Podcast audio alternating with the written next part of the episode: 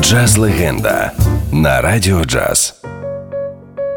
У нього багато прикмет. І дехто відразу впізнає його за беретом і окулярами, а дехто назве його ім'я, коли побачить на фото знамениті щоки.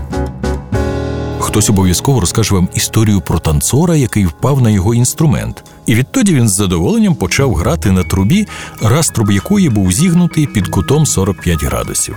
Так, у нього є багато прикмет. Але найголовніше це його музика. Він почав у сорокових і встиг зробити надзвичайно багато. Він стояв біля витоків бібопу, ф'южну і невимушено подарував нам афрокубинський джаз. Він грав настільки віртуозно, що повторити його змогли одиниці, а закохалися у нього мільйони. Його називали запаморочливий, але не тільки за стиль його гри та імпровізації, а й за його ексцентричну поведінку, скет-співи та дотепний конферанс, який робив його виступи надзвичайно яскравими і доступними для ретроградів та скептиків. Тільки він міг сам себе висунути кандидатом в президенти США.